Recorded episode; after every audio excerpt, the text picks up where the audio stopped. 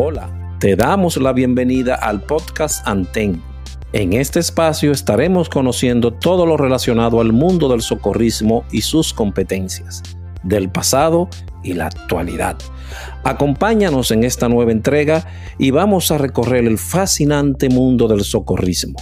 Pero antes recuerda calificarnos y activar la campanita para cuando lleguen los nuevos episodios. Bienvenidos socorristas del mundo. Bienvenidos. Bienvenidos nuevamente, amigos Silvers Escuchas, a otra entrega más de Anten Podcasts.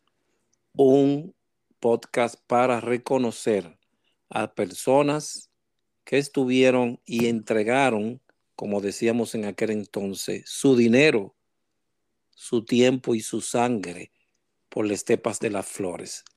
Y estamos haciendo esto para reconocer ese trabajo arduo, ese trabajo altruista y ese trabajo sin fines de lucro que realizamos cada uno de nosotros en pos del bien común por la comunidad. Porque si no somos corresponsables del pasado, tampoco tendremos derecho a reclamarnos legítimos propietarios del futuro. Hoy tenemos a alguien muy especial, conocí bastante joven, se me hará un poquito incómodo al principio porque quiero establecer lo que es ahora, pero para mí sigue siendo aquel joven con miras, con una mira en el futuro, con una visión a lo que quería y a lo que estaba dispuesto a hacer. Se entregó totalmente allí en búsqueda de aprender un amigo, un hermano que continuará así toda la vida porque eso fue lo que hizo con nosotros Estepas de las Flores, unirnos de una forma tal que jamás nos hemos separado. Bienvenido, doctor José, eh, José, Smester, pero para mí sigue siendo mi hermano Hochi. Bienvenido a nuestra cabina. Muchas gracias, Aldrin. Realmente un placer estar aquí contigo y agradecido por la invitación y la oportunidad que me das de contar la historia que una vez vivimos juntos. Exactamente, que algunas veces no se nos cree, no se nos cree todas las cosas que hicimos. Algunas son difíciles de creer basado en los recursos que se tenían en aquella época y, y resulta un poco inverosímil ver resultados con ese. Exactamente. Eh, estimado amigo Hochi, ¿cuándo empieza eh, tu capítulo de vida, el libro, tu primera página? ¿Cuándo? Bueno, yo llego a Cruz Roja realmente en el 1998 y debo admitir que siguiendo los pasos de mi hermano mayor, Pablo, que en ese momento compañero ya de Julio de Peña, Laura Sosa, eh, Irving Jorge, pues trilló ese camino y yo simplemente cogí un, puesto en el asiento de pasajero hasta que llegué al destino. Eh, pero eh, mi historia inicia para principios de 1998 con la finalidad o la visión de pertenecer al mundo de, socorro, de ayudar, de practicar o, mejor dicho, de poner en práctica lo que uno había aprendido y deseaba aprender, pero por mi edad no se me permitía y entonces me dejaron entrar a la, a la parte de juventud de Cruz Roja. Ok. ¿Dónde nace Mestra? Yo nazco aquí en República Dominicana, en Santo Domingo, eh, en el año 82, 1982. ¿Tú ingresas primeramente a juventud o, o cómo es, eh, cómo entras, cómo, cómo... Lo mío realmente fue un híbrido. Eh, no sé si tú recuerdas que la mayoría de, los que estaban en, en, el Loyola, en el Colegio Loyola, pues tenían cierta clase de, de, afición por Cruz Roja. Estaba Sergio Vargas en ese momento el Loyola, Iván Gómez, Florencio Salazar, eh, Pablo. Y ese grupito del Loyola que hacía excursiones, pues siempre se interesó por primeros auxilios y a través de los cursos pues uno llegó a, a lo que era Cruz Roja. Eh, el, y curso fue, el curso fue como un enganche. Exacto. Fue como una atracción yo todavía está probadita y después tú no puedes salir de aquí. Sí, exactamente. Algo así fue que nos pasó a todos. Sí. Entonces, entras a Juventud. Tu, tus primeros pasos allí son en el Departamento de Juventud con nuestro querido y extinto Astacio Belial. ¿Cómo te fue? ¿Cómo fue ese proceso ahí en ese departamento? Yo directamente no compartí tanto con, con Belial, con, Papito, sí lo llegué a conocer de vista y eso, pero quienes estaban a cargo básicamente de mi área eran en esa época Robert Almonte y, José Ernesto Cruz. Eh, eran los que estaban más envueltos en, ese grupo. Y siempre, sí. Sí, sí, sí, sigue, sigue, siempre tuve algunos conflictos, no sé si tú recuerdas, porque a ti y ahogando y a, y a era de los que yo le pedía más consejos, porque siempre tuve algunos conflictos porque mi línea siempre fue de socorro y a ellos no les gustaba que yo estuviera dirigiéndome a, socorro estando en juventud. Y, era como un mundo encontrado. No sé por qué en esa época juventud y socorro eran dos cosas totalmente eh, alejadas una de la otra. Eran departamentos un poquito, eh, ¿cómo diríamos? Eh, no era en sí... Los objetivos no eran afines no era una rivalidad, era una rivalidad bastante sana, porque lo que se quería hacer era, era un buen trabajo. ¿Tú me entiendes? No, lo que, pasa es que los objetivos de cada uno no eran similares, eran, eran muy disímiles y no, no había un punto común. Exactamente, y como todavía no se tenía establecido realmente qué hacía Juventud y ¿Tú me entiendes? Era un poquito incómodo. Pero ¿cómo te, ¿cómo te fue allí? ¿Qué aprendiste allí? ¿Cómo te, cómo te sentiste ahí? Ahí empieza realmente mi relación con Cruz Roja y empiezo eh, poco a poco a hacer amistades.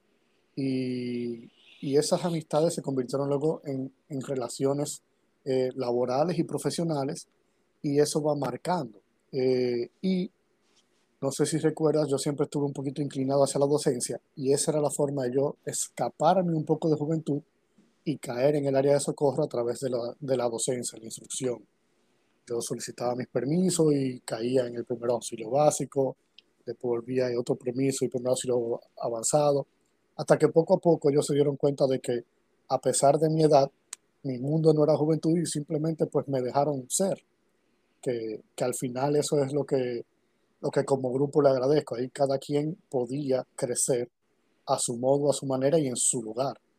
Y eso siempre fue permitido y, realmente motivado allá. Ok, luego de ahí entonces ya pasas a socorro. Vemos que esa vena altruista nace en ese proceso de tú conocer lo que son los primeros auxilios. Sí, así fue que, que me enganché a principios de 1998, un poco mediados, eh, empezamos con esos cursos. Eh, había primeros auxilios básicos, tomé uno de rescate básico, con, combiné como instructor, eh, luego primeros auxilios intermedio. Y entonces, en esa etapa de primer auxilio intermedio, no pude continuar inmediatamente porque nos choca de frente el fenómeno del ciclón George ah, en septiembre del 98. Y eso como que trastornó un poco la vida de Cruz Roja por, varios meses. ¿Trabajaste en ese, en ese fenómeno? Me tocó trabajar de dos maneras. Una ya eh, ayudando en la parte de emergencias médicas y en otra que tuve que, asumir un poco en, la parte de juventud porque el grupo completo de, de los líderes del, Departamento de Juventud estaban en unos cursos en España para el momento que llega el ciclón. Me tocó ser el coordinador de la parte de búsqueda y rescate pero no de forma operacional como, como lo era la unidad de rescate de, de Binet, sino la parte administrativa de contacto internacional, de tomar los datos de aquellas personas desaparecidas, de empezar a ubicar eh, puntos de encuentro y organismos internacionales que se estaban dedicando a, a unir esos, esos familiares con esas personas aquí que estaban incomunicadas y, y ese estilo de trabajo. ¿Estuviste en el campo con las personas o no? ¿Solamente estuviste en oficinas?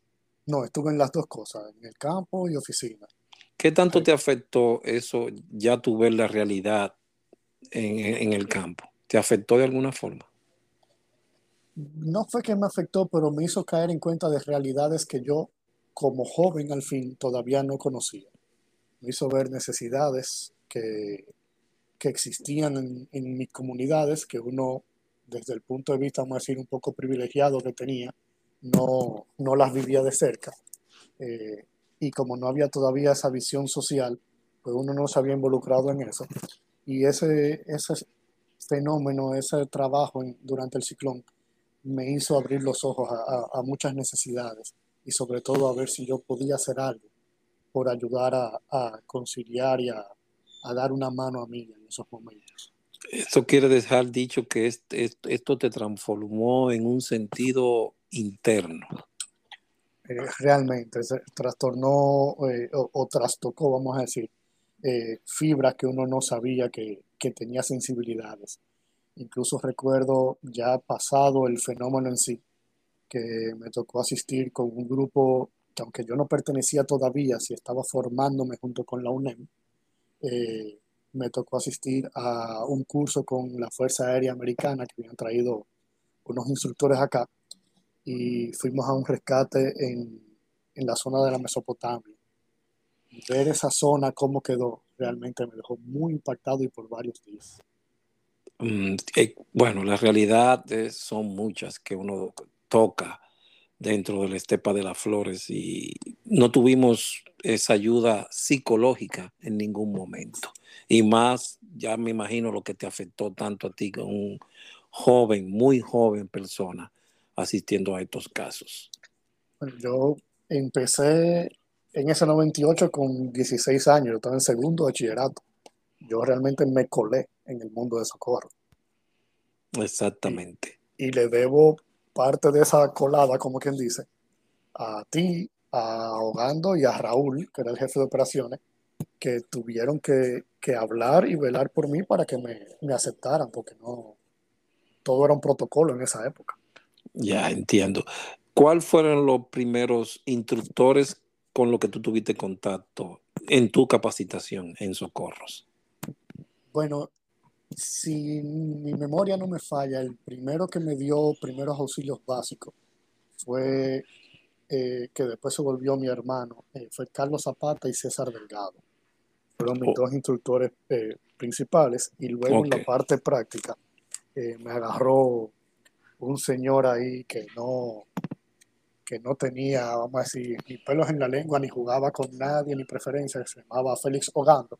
Ay. Y ese me dio durísimo. Ese, ese malo, ese malo. Bien malo ese caballero, muy malo. Después de ese primeros auxilios, ¿hacia dónde, qué otra capacitación sigues buscando? Eh, después de ese primeros auxilios, ya yo, me, vamos a decir, me involucré completamente de lleno en el mundo de socorros y fui paso a paso tomando todos los cursos que se ofrecían, que en esa época eran el primeros auxilios intermedio, el PWA o primeros auxilios avanzados, eh, el BLS. Eh, recuerdo que salí fuera a tomar el, el, cuando digo fuera, no, era del, no fue del país, sino de la institución, para tomar el BTLS eh, con, con Julio de Peña, Laura Sosa, Dorian Félix como instructores y, Pablo Esmester, mi hermano, que también era de los encargados. A todo eso lo tenemos en la lista de los próximos entrevistados. Ok, Laura Sosa, Pablo Esmester, Ilvin, Julio de Peña. Dorian Félix. Dorian Félix también. Entonces fui realmente escalando en, el, en lo que era la parte de docencia, eh, tanto de, de prepararme yo como prepararme para preparar otros. Y recuerdo bien un curso que me diste tú junto con, con Ogando y José Ernesto, que aunque era de juventud, era parte de ese curso, que fue un CPI, un curso para instructores.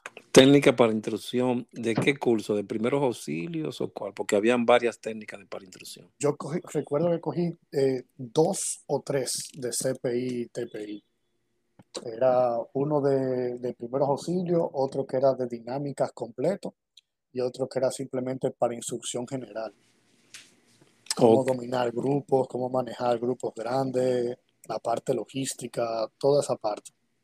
Ok, ¿nunca te viste envuelto en los cursos de rescate, combiné o eso? Sí, cogí, cogí el básico de, de rescate combiné. Pero no te interesó el área. Me interesaba, pero no de igual forma que, eso- que, que la parte médica. Ese Creo era tu, yo ese era tu desde fuerte. pequeño, exacto, creo que de pequeño ya yo estaba eh, definido en lo que quería y a dónde iba. Que tú entraste por, tú fuiste uno de los de la primera promoción de la UNEM, Unidad Nacional de Emergencias Médicas. Creo que fui la tercera promoción. Fue la tercera promoción.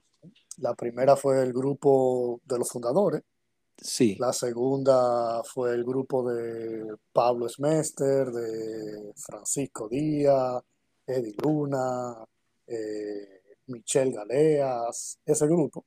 ok. Y Carlos luego Zapata creo yo que estaba ahí Carlos también. Sánchez. Es Carlos Carlos Sánchez Sánchez y Carlos y Zapata. Carlos Zapata. También. Y entonces ya la tercera, eh, estuve yo con, no recuerdo si César Delgado también estaba con mi promoción, eh, porque mi promoción fue bien pequeña, ya la tercera. Ok.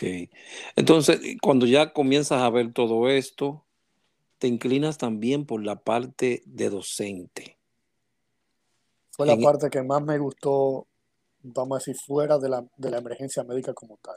¿Por qué? Y realmente la parte de docencia me gustaba porque no solo me mantenía los conocimientos al día, me mantenía, vamos a decir, estudiando para, para poder responder cualquier pregunta que surgiera de uno de los, de los estudiantes o de los que estuvieran tomando el curso, pero también porque me permitía ofrecer ese poquito que uno tenía, pasarlo más adelante. Y, y yo sentía que si, si, de- si algo podía yo hacer, era dejar ese legado. Si, si, si cualquier legado yo podía hacer, era dejar algo de capacitación en otro que pudiera transmitir o ese conocimiento o salvar una vida más allá.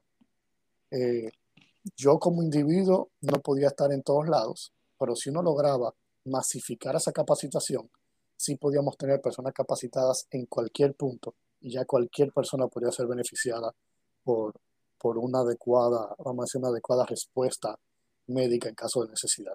Ok. ¿Cuánto asististe a cuántos desastres allá? ¿A ¿Cuántos fenómenos? Ah, ya Eh, me mencionaste uno. ¿Cuál sí, fue? me tocó, me tocó George, me Ok. tocó también la, la vez de la inundación en Jimaní, de la, de la comunidad de la 40.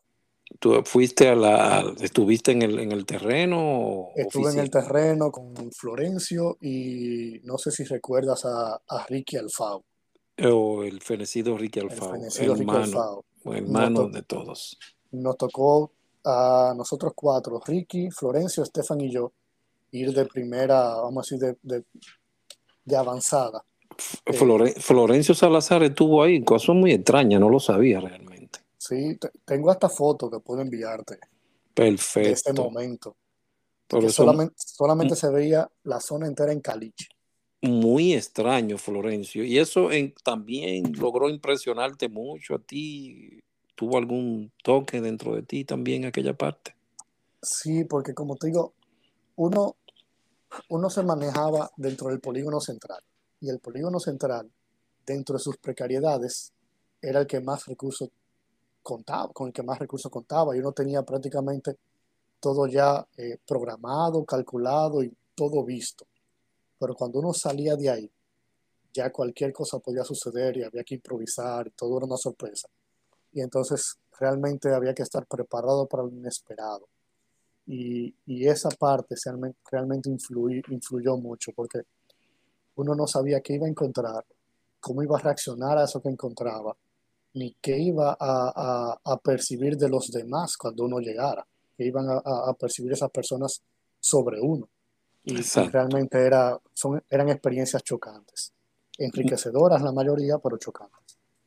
Bueno, tiene su parte de, de- de- de- enriquecerte, tiene una partecita, que eso fue lo que también nos ató allí, a ese lugar.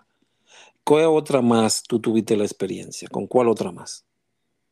Me tocaron prácticamente todos los conciertos y festivales. Yo ta- estaba en el equipo de, de tarima en casi en todos. Sí, pero que esos festivales, ya tú sabes, eran más gozosos que otra cosa.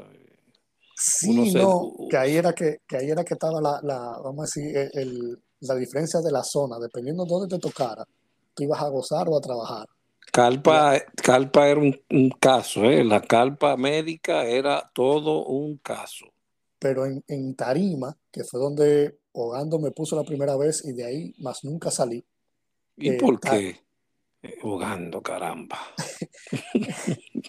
Como dicen, el comandante siempre sabe. Sí. A mí me encantó el trabajo en Tarima, pero Tarima tenía una, una particularidad y era que no había descanso. En Tarima no había ¿Qué pasaba, ¿qué pasaba ahí? ¿Qué pasaba? Porque yo sé que Calpa era un poquito incómodo, pero en Tarima, ¿qué pasaba? En Tarima se vertían varias cosas. Uno, uno tenía que atender a todos los participantes del evento que estaban en las zonas cercanas a la tarima del público.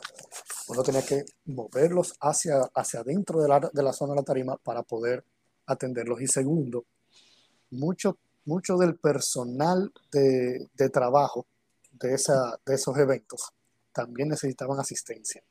Eh, recuerdo un caso grande de un técnico de luces que se cayó del andamio No. y, entre, y, y tuvimos que inmovilizarlo completo y trasladarlo a través de todo el mar de gente, desde la tarima hasta la, la carpa, eh, con una probable lesión cervical, y eso no fue fácil. Y sépase que eso era una distancia como algunos 500, 800 metros, ¿verdad? Más o menos. Y con, y con una cantidad de gente que no son como los conciertos de ahora, y realmente había gente. No, no, era una cosa apoteósica. Era increíble. Y entonces era con la camilla, con el paciente. Entonces a mí me tocó, por ejemplo, me tocó en esa ocasión ir de espaldas caminando, todo, inmovilizando el cuello con la mano porque la camilla no tenía eh, el inmovilizador de cuello. todo el trayecto. Todo el trayecto. Y Florencio, que era el que siempre estaba eh, en el equipo, dirigiéndome a través de, de- del chaleco por donde yo tenía que caminar. Esas son cosas que contamos que algunas personas no lo creerán, pero sí, eso era la vida del socorrista de los noventas. Entonces, ya ahí, porque eran tres días también, recuérdate, ¿eh? Viernes, Sí, sábado y domingo. Ya, llega- ya el sábado no estaba explotado. No, ya el, do- el domingo. el domingo ya era poco lo que quedaba de nosotros. También compartimos, si no menos recuerdo, en mucha gente no me lo creen, pero bueno, tenemos, estamos nosotros como testigos en Casa de Campo. ¿Qué te pareció esa experiencia allí? Bueno, realmente ahí fue primero una sorpresa. Segundo, eh, yo iba como instructor, pero terminé aprendiendo más de lo que enseñé, porque no, no es todos los días que un muchacho, porque todavía en ese momento yo era muy, muy joven, eh, se va con dos de los principales instructores de la Cruz Roja a impartir un curso especial, porque no era un curso eh, de los ya conocidos, era como un, vamos a decir, una mezcla de varios cursos que se hicieron para ese, eh, para ese complejo turístico. Y recuerdo que fuimos tú, Hogando y yo. ¿Te sentiste, te sentiste un poquito como presionado? realmente no, lo que me sentí fue eh, que me hubiera gustado, en ocasiones me, me hubiera gustado ser parte del público para, para escucharlo más a ustedes que en vez de yo estar parado dando clases. No, mira, muchachos, por Dios, ustedes eran una persona bastante, con bastante conocimiento. Pero mira, hay algo que, que hay que definir aquí. Una cosa es el conocimiento y otra cosa es el manejo de grupos como lo tenían ustedes. Gracias por eso, hermano mío, gracias. O sea, como ustedes dominaban un escenario, realmente eso era para aprender. Nunca me lo habían dicho. Muchísimas gracias, Ochi. No, Y recuerdo que también compartimos en varias Semanas Santa en Boca Chica. También, también, también. Pero sigamos como Jack el Destripador. Entonces, me dijiste varias cosas ahí en el. Esa es una. ¿Qué otra más fue que, que, que ah, captaste ahí en Casa de Campo? Porque me Eh, mencionaste varias. sí, en Casa de Campo también el nivel del, del, vamos a decir, del estudiante. no era lo mismo lo que uno que estaba acostumbrado de jóvenes que querían aprender o comunidades de bajos recursos que querían introducirse en Cruz Roja a este complejo turístico de alto nivel, con empleados de alto nivel, que era una mezcla entre algunos que querían simplemente cumplir con el requisito y pasar el, horario, y otros que realmente estaban interesados en sacar la última gota de conocimiento que nosotros podíamos darle. Y eso realmente llenaba de satisfacción a, a uno cuando uno iba dando la clase, el, vamos a decir, el nivel de las preguntas, el interés con el que preguntaban, el dinamismo de las clases, porque no es lo mismo esas clases que son un monólogo a cuando el estudiante realmente se involucra y, y, y se hace un, una real eh, participación en la clase. Ok, ok. Entonces, ¿qué otras capacitaciones tomaste? Primero auxilio, primero auxilio intermedio, BLS, ¿cuál otras más?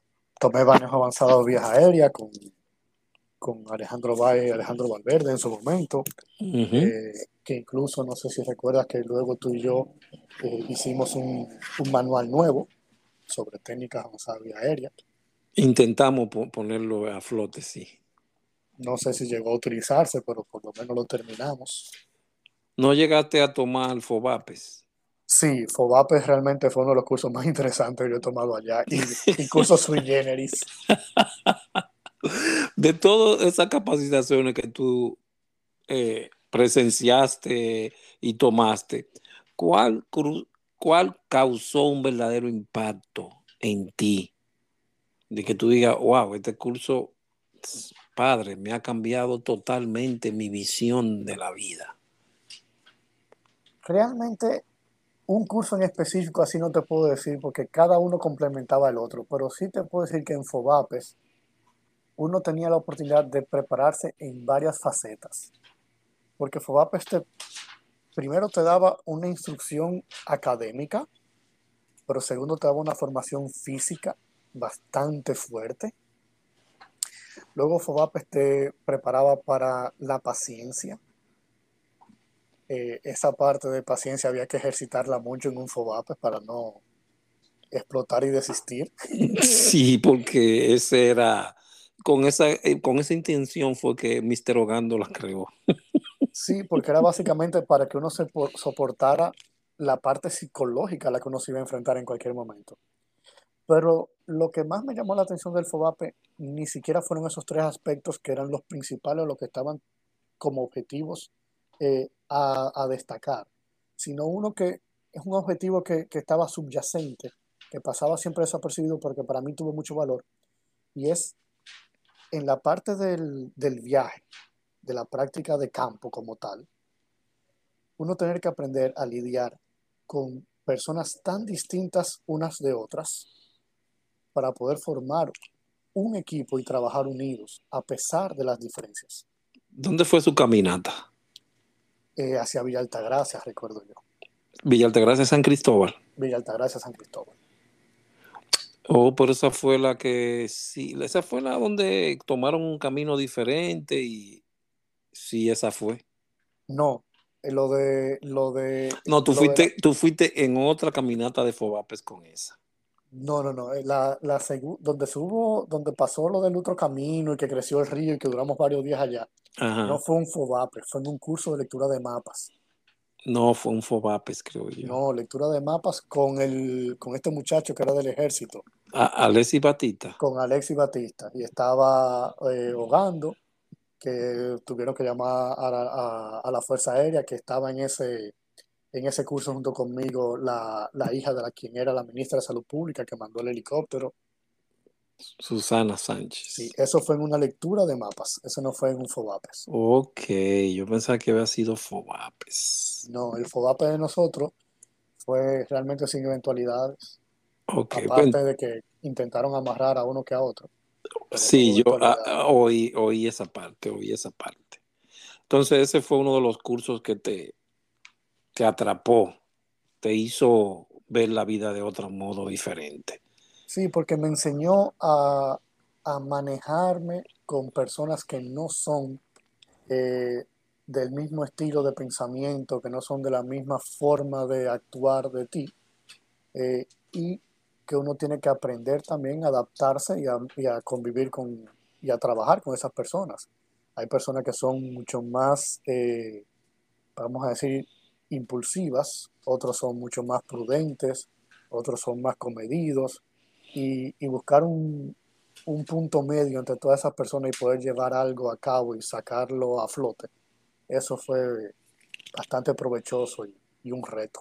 Ok, has mencionado a muchas personas, muchos instructores que tuvieron contigo en tu formación y hoy le llaman influencer. Este, el nuevo siglo trajo esa palabra. Y nosotros le decíamos, eh, yo me dejé influenciar un poquito de esta persona. De ese grupo, de ese gran grupo que estaba ahí, ¿quién tuvo esa parte como que tú decías, yo quiero, yo quiero ser algo así, pero también así, así. Sí, no, claro, eso siempre no tiene ejemplos a seguir. Exacto. Eh, yo creo que en mi caso, yo, eh, por mi forma de ser, que creo que tú la viste bastante de cerca, yo dividí esos ejemplos en categorías. Y por ejemplo, en, la parte docente, obviamente uno veía un Julio de Peña, Laura Sosa, un Félix García Ogando, que dominaban una gran cantidad de áreas distintas eh, a la perfección y que tenían un control del, escenario y del estudiante. Pero decía, yo quisiera, a la hora de ser docente, manejarme así en un escenario. Y también tenía la otra parte de, lo que es la categoría eh, operacional, donde uno veía a un Raúl González, a un Binet, a un Sergio Vargas comandar un, equipo en un evento ya de operación.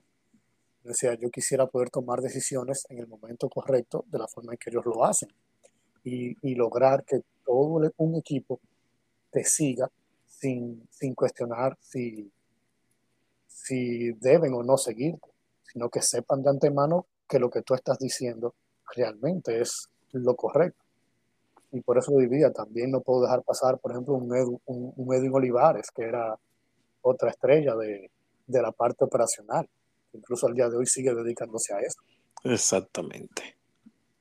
Entonces, uno siempre tiene eso. Y en cuanto a instrucción, vamos a decir, la parte de, de, de elaboración de manuales, eh, siempre te buscaba a, ti para, para consejos. Pues yo no sé si recuerda, yo siempre estaba tratando de hacer un manual distinto de cualquier cosa. Eh, bueno, es la parte que es la parte creativa que todos tenemos, entonces, y la hacemos en vías de mejorar lo que ya estaba hecho, no por sustituir, sino para mejorar. Y recuerdo también que eh, no tanto en mi época, pero sí cuando me iba formando, había categorías dentro de los mismos instructores. Eh, y uno buscaba siempre cómo llegar a la categoría superior. Exactamente, pero existía, existía esa categoría dentro de los socorristas también. Sí. Si, tú, si no más no recuerdas. Que era el blanco, verde, monitor, rojo, instructor, azul, eh, recate, no, no recuerdo bien, pero era algo así. Sí, yo recuerdo que era la, la parte donde yo quería llegar, que era la, el, el cintillo rojo, eh, que era instructor con elaboración de manual. Que, era como quien dice la, parte más alta a la que se podía aspirar en instrucción. Que era el instructor de instructores. ¿Te ha servido de algo todos esos conocimientos ahora mismo en tu, en tu etapa real ahora como el doctor semestre? Realmente, porque primero en Cruz uno empezó a, aprender a trabajar bajo presión, a mantener el control en situaciones donde otros eh, lo pierden. Y como cirujano, pues realmente si tú pierdes el control, eh, toda la situación se va al caño y, el mismo paciente es quien lo sufre. Y además en la parte de, de docencia, yo soy docente universitario, pues todavía utilizo técnicas que aprendí en aquella época. Eh, y eso me ha marcado como profesional desde el inicio. Uno simplemente quizás ha, refinado ciertas técnicas, pero la base uno la tiene de allí. La base fundamental fue allí en las estepas de las flores, como le digo yo. Así mismo. Y, y en esos, en esos eh, ocasiones donde uno se iba, bueno, pa, estamos dando el, el, salto, pero es casi lo mismo. En los momentos de los servicios en Semana Santa, ¿te, ¿tuviste alguna experiencia allí en esos lugares? Porque se pasa uno, antes se pasaba uno desde el jueves, ¿verdad? Jueves, viernes, sábado, Sí, domingo. sí. Primero, eh, el socorrista que iba a un servicio de Semana Santa había que sacarle su comida aparte por tres aspectos. Uno, no era fácil tú decidir dejar de lado tu momento de diversión, tus días libres, ya sea de universidad o trabajo, para dedicárselo a trabajar por la comunidad. Eso era algo realmente que valía eh, un extra. Segundo, alejarte de tu familia en ese momento que, que a veces no era bien visto hasta por los padres de uno o las parejas, para uno ir a dedicarse a otro, a servir a otro. Y tercero, el poder palpar eh, los ambientes que se vivían en los distintos puntos donde uno se distribuía, aunque a mí realmente me tocó las dos veces en Boca Chica. Eh, Lugar incómodo. un lugar incómodo, pero a la vez era de mayor organización. Entonces, uno podía, cierto. uno podía trabajar dentro de lo incómodo, uno trabajaba cómodo porque se organizaba rápidamente. Y, y me permitió, por ejemplo, conocer equipos que dentro de la sede yo no tenía contacto, como eran los salvavidas. Ese grupo yo no, uno dentro del- de la sede no se relacionaba tanto con ellos. Exactamente, muy Y ver, cierto. y ver el entrenamiento que ellos tenían, eh, uno decía a mí, yo pensaba que mi entrenamiento era fuerte, pero esta gente me supera. Y se pasaban el año entero dentro de la piscina y después iban hacia allá. Era, era un poquito, no un poquito, bastante incómodo. Sí, psicológicamente y físicamente el entrenamiento de ellos era mucho más exigido. Exigía mucho más porque también mantenerse en esa silla con ese sol de verano eh, es un poquito cuesta arriba. no, y recuerdo, recuerdo que la, pri- la primera vez que fui a un, a un, sema- a un servicio de Semana Santa fue una sorpresa para mí, ese, ese toque de pito a las cinco y media, casi seis de la mañana, para irnos a correr y a nadar. My goodness. ¿Con quién estuviste en los puestos? ¿Te tocó con quién era encargado en uno de los puestos?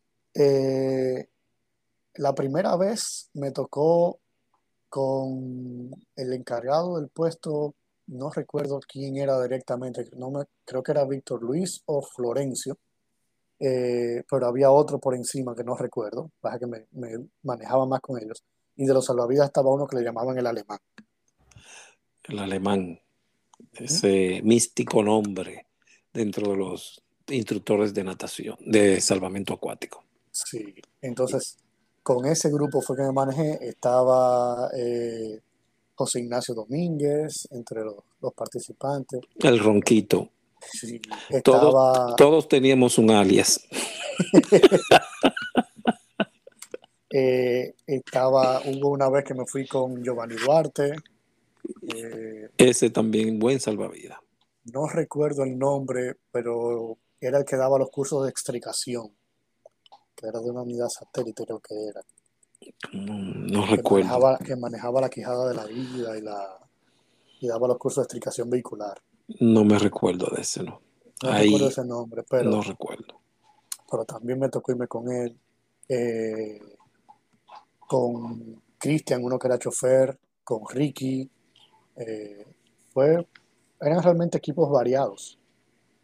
Ya en la segunda, la segunda vez que fui me tocó a mí comandar la parte de, de emergencias médicas y el, el encargado de la logística como tal era el mismo Raúl González, En el proceso de que estu- 8. en el proceso de que estuviste en la, en la estepa de las flores, eh, ¿comenzaste también la carrera de medicina o no? Sí, eh, yo entré a Cruz Roja en el 98 y empecé la universidad en el 2000.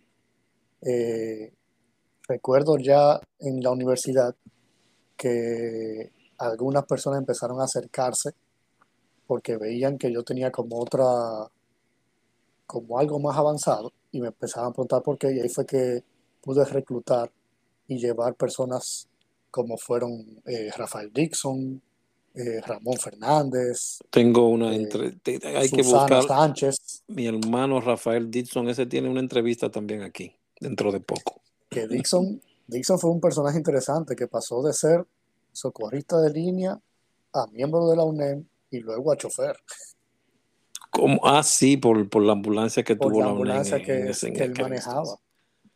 En aquel entonces, un personaje muy polifacético. Sí, muy preparado. muy preparado. Es cirujano también ahora. Es cirujano también, wow. Todos se han ido por esa, por esa área. Eh, cirujanos somos pocos, pero todos han terminado en medicina. Pues, Bueno, por ahí fue que se trató de, de impulsar la UNEM. Sí, En ese ahí, en la UNEM, como, como parte miembro de la UNEM, ¿cómo te sentiste en este grupo? Un grupo que era la parte, como decían allá, si tú no quieres tirar página para la izquierda, vete para la de rescate. exacto. Entonces, ¿cómo te sentías ahí que había que estar todo el tiempo Bueno, en lectura, haciendo day, en en la, en la UNEM había una característica especial y era que nunca estaba solo. Eh, cuando tú empezabas los entrenamientos y luego ya como nuevo miembro, te asignaban un- uno o dos padrinos. Entonces, en mi caso, yo tuve dos padrinos. Uno que era eh, padrino, vamos a decir, de estudio, de preparación, y otro que era mi padrino operacional, ya en el campo. Entonces, me tocó eh, Saori Yamashita como, como padrina de estudio, y ella como madrina me... eh, No lo sabía. Saori Yamashita fue la, la que Sí. te... Oh. Incluso llegó una época que ella decía que yo era hijo de ella porque mm, me tenía jugo estudiando y eso se lo debo a ella.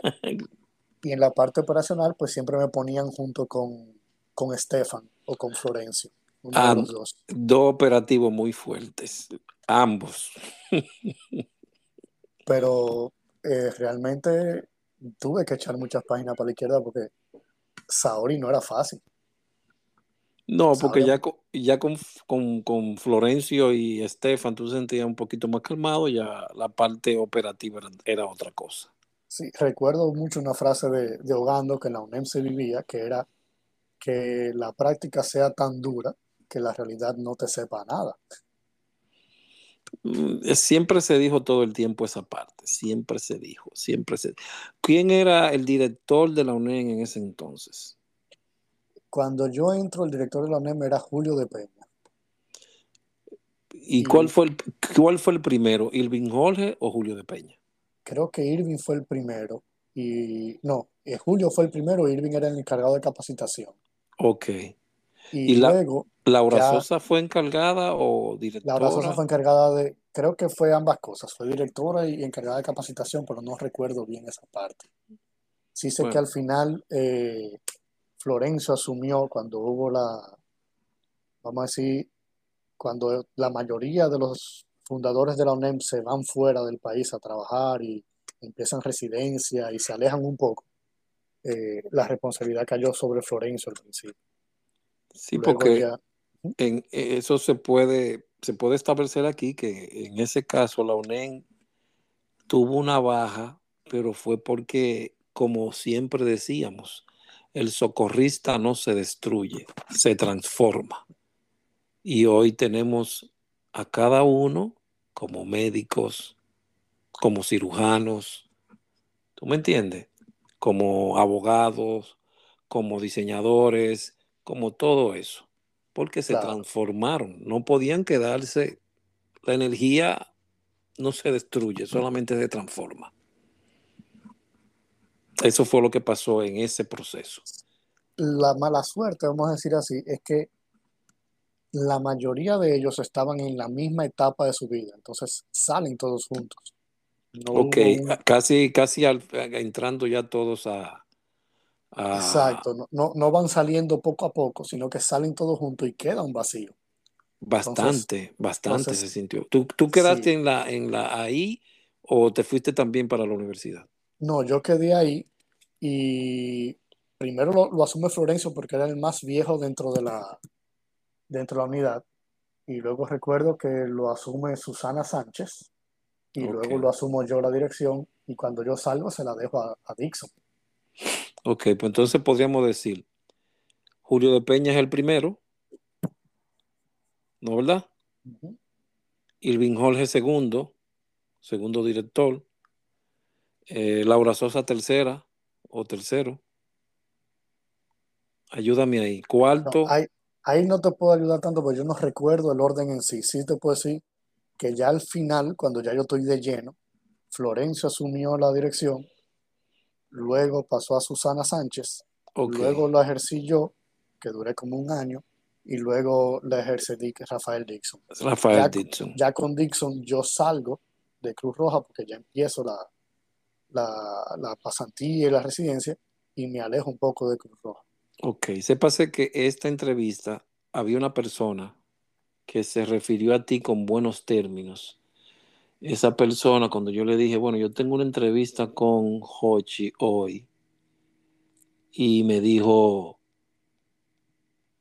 eh, ese es mi primer maestro, que estaba, eh, que estaba, que él me dijo, estoy esperando esa entrevista para escucharla. Ese señor es Elvin Veras, Elvin Román Veras. ¿Te acuerdas Elvin, de él? totalmente, todavía, todavía yo me comunico con él de vez en cuando y él todavía está ejerciendo a manera Sí, profesional. sí, igual que el caso de eh, Estefan De Candelario, Estefan en Estados Unidos, ajá. que tiene una entrevista acá y que también ya eh, La de Estefan tuve la oportunidad de escucharla completa. que tuvo la oportunidad de cruzar el charco y entonces hacer lo que siempre quisimos, eh, ser paramédico eh, lo, y unite getate. Pero yo Y yo, recuerdo que Elvin, que llegó, eh, vamos a decir, crudo en su momento, eh, y por la forma de ser no caía del todo bien a muchos, y César Delgado y yo básicamente lo cargamos bajo el ala y empezamos nosotros a capacitarlo a él directamente. eso me informó él también, que eran ustedes dos, que eran ¿Tuviste alguna persona con la que tú, como tuviste padrino, fuiste padrino tú de alguien también? Eh, sí, dentro de la, de la ONEM, bueno, el mismo Elvin, fui, vamos a decir, una, una especie de padrino. Eh, el grupo de, de Unive que entró luego, que estaba eh, Ramón, que estaba Elizabeth, eh, también le serví realmente de, de- de guía porque aunque éramos compañeros de universidad, ya yo tenía la experiencia de Cruz Roja y de la capacitación y me tocó darle los cursos a ellos. Eh, no sé si recuerdas que también estaba Rafael Esteves, uno que ahora es cirujano plástico. Sí, Rafael Esteban, me acuerdo de él bastante, sí. Pues de ese grupo realmente que asume la UNEM en una segunda etapa, eh, me tocó ser parte de, de- de guía. Pero realmente yo no puedo decir que, que me llevo algo de crédito porque siempre fue un trabajo en conjunto.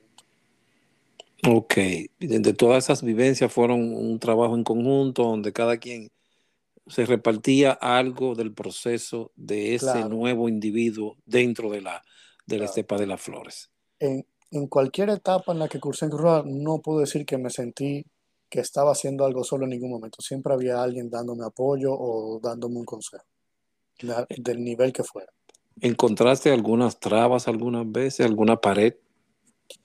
Al principio encontré bas- bastante trabas por lo que comentamos al principio de que no me Sí, dejaban, por ser de segundo bachillerato, 16 años, no me dejaban entrar a la parte de socorro, que era donde yo quería estar. Eh, aunque suene feo, la parte de juventud no era lo que a mí me interesaba y, y yo no me veía ahí, aunque sí puedo decir que hice muy buenos amigos en ese grupo.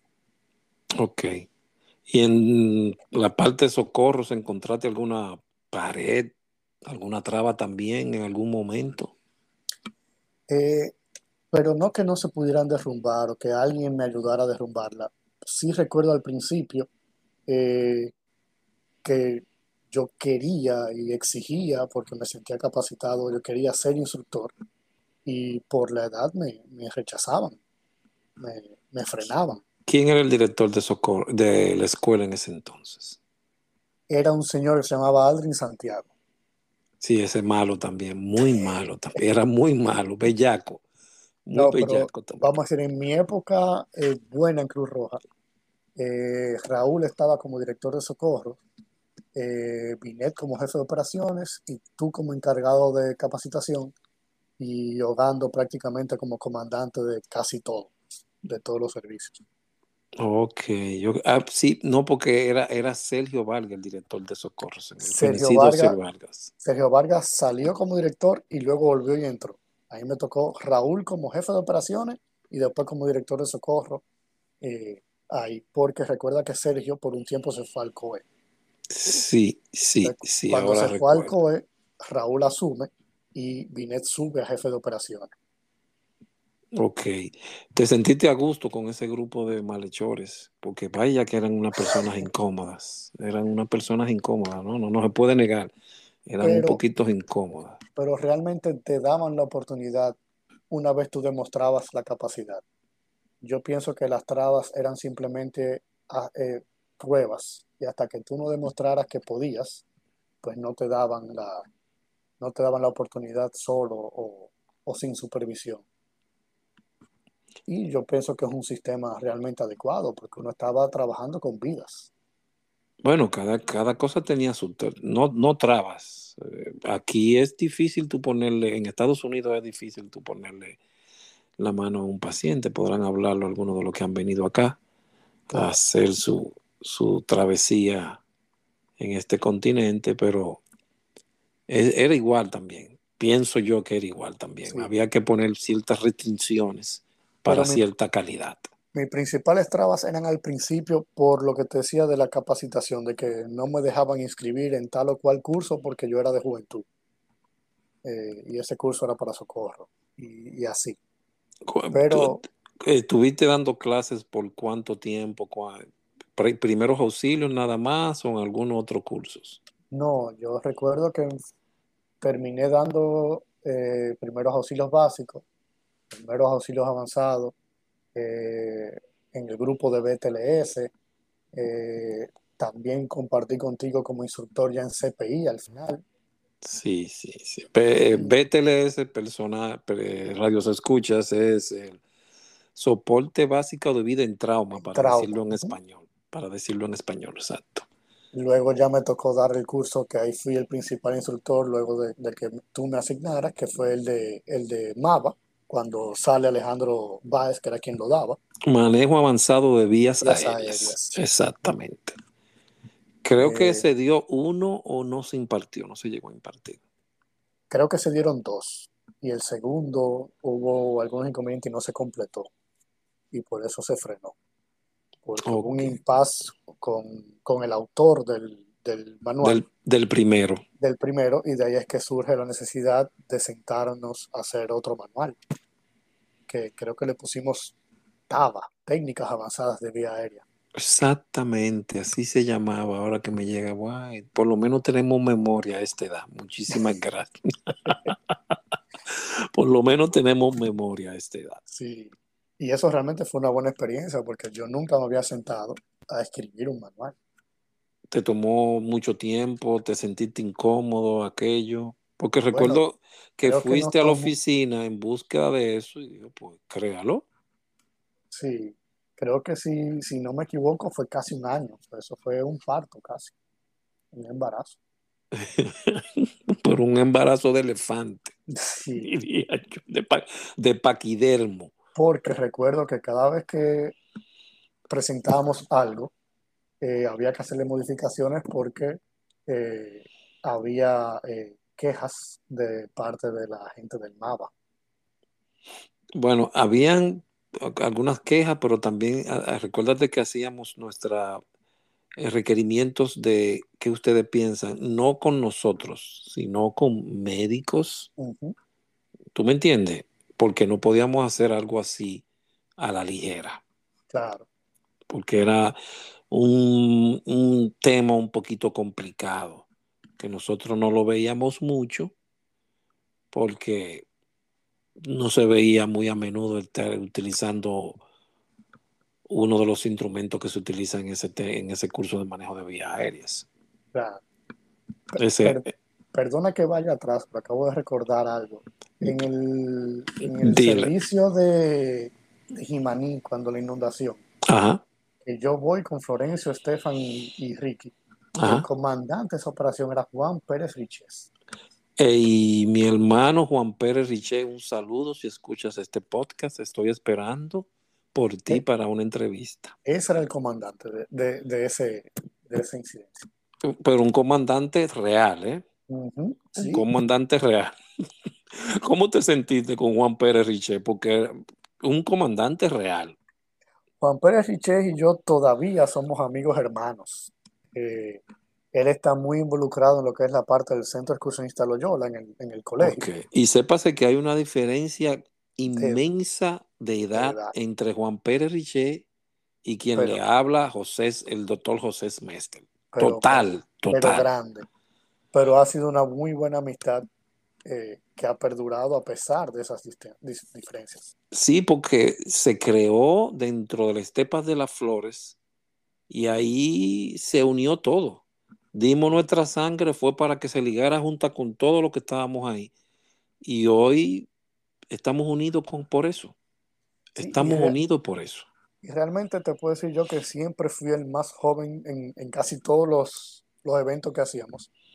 Que yo no sentí ningún trato eh, ni, ni distinto, ni especial, ni peor eh, por mi edad. Siempre nos tratábamos de iguales, no importa quién fuera.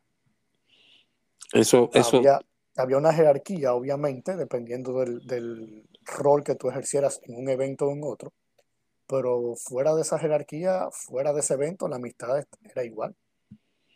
Se siguen los mismos contactos todos, sí, exacto, porque esa, esa, eso se quedó ahí, no ha traspasado el tiempo para nosotros. Que de hecho me hubiera encantado ver que Ogando hubiera estado aquí, que ese Tuvo una pequeña dificultad técnica, según me dijo. que ese como comandante me enseñó bastante y me ordenó bastante. Sí, sí, siempre ustedes tenían unos problemas que yo nada más veía. Ya otra vez, qué barbaridad. Y yo peleábamos diario, pero nunca de, de, de mala fama, de mala forma. Era, era yo planteando una posición y él tratando de, de buscar que él decía que, que yo podía hacer lo mejor de ahí. O sea, era como un feedback, un pleito que teníamos de que él quería verme mejorar y eso al final uno lo agradece. Al principio es un pleito, obviamente, y más cuando uno es un muchacho. Pero- porque uno lo malinterpreta en ocasiones, pero, pero ya luego que uno empieza a ver las cosas desde otra perspectiva, uno eso lo agradece. Doctor Smester, hoy, después de ver la trayectoria, ver hacia atrás, ¿cambiaría usted su pasado por alguna otra cosa? Si cambio mi pasado es para entrar antes, Para entrar entre la estepa de las flores. sí, para entrar antes. Me hubiera gustado compartir con personas que vi muy poco tiempo porque se fueron yo entrando. ¿Quiénes? me hubiera gustado compartir, yo compartí menos de un año dentro de Cruz Roja con un Alejandro Valverde, eh, Sí, con un sí, Omar Guazar, sí. eh, con un Sergio Vargas que se fue al Coello entrando. Eh, sí pude luego hacer amistad con él desde Cruz Roja al COE. Eh, y, y ese tipo de Estuviste con Alejandro Báez. pero poco tiempo también. Alejandro Báez, eh, tuve muy, muy directo con él en el, durante el ciclón, durante Josh. Sí, él trabajó, él estaba como director, encargado de era, operaciones en ese entonces. él estaba como, como básicamente el comandando el, el operativo del ciclón completo. Sí, esa vez, no me recuerdo quién era, eh, Miguel de la Rosa era el director de Miguel de la Rosa. Y no se me olvida nunca la experiencia de todos nosotros en un salón de actos que daba con un ventanal hacia el parqueo.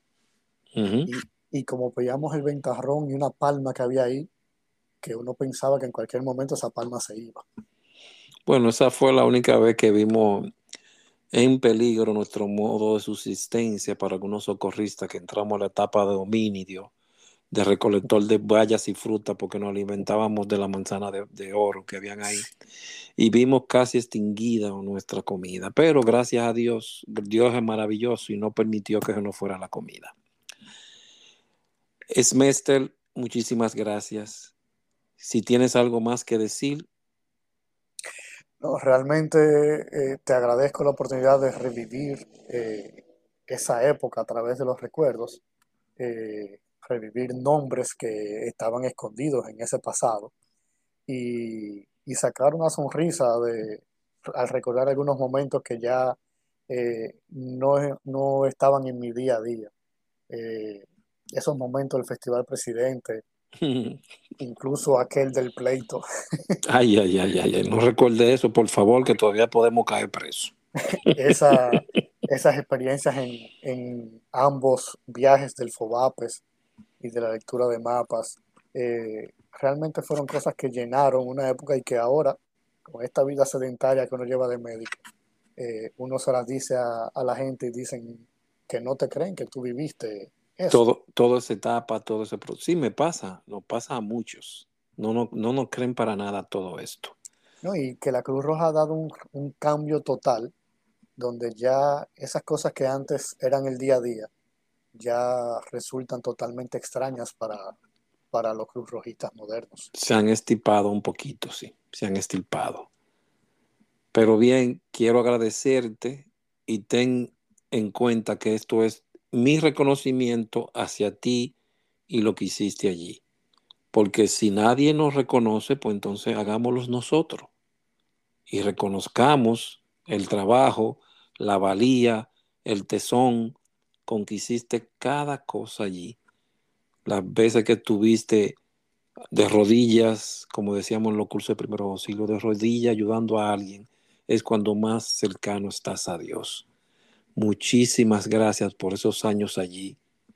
Hoy te lo agradecemos y este es el podcast para eso, para agradecer a, a para agradecer a todas esas personas. Y tú fuiste parte de esa historia. Mil gracias por haber participado en este podcast. Y a los que nos faltan, esperamos por ustedes. Esto es su reconocimiento, señores. Seamos parte de esto. Mil gracias, doctor Smester. Es un poquito incómodo para mí. Hochi, mil gracias, Hochi. No, para mí, sigue, para mí sigue siendo eso, el muchacho joven que estaba ahí y que yo siempre traté de cuidar. Muchísimas gracias. Viniendo de ti esas palabras, gracias a ti. Muchas gracias, Jochi. Señores, estaremos en otra entrega y gracias por su escucha. Pasen buenas.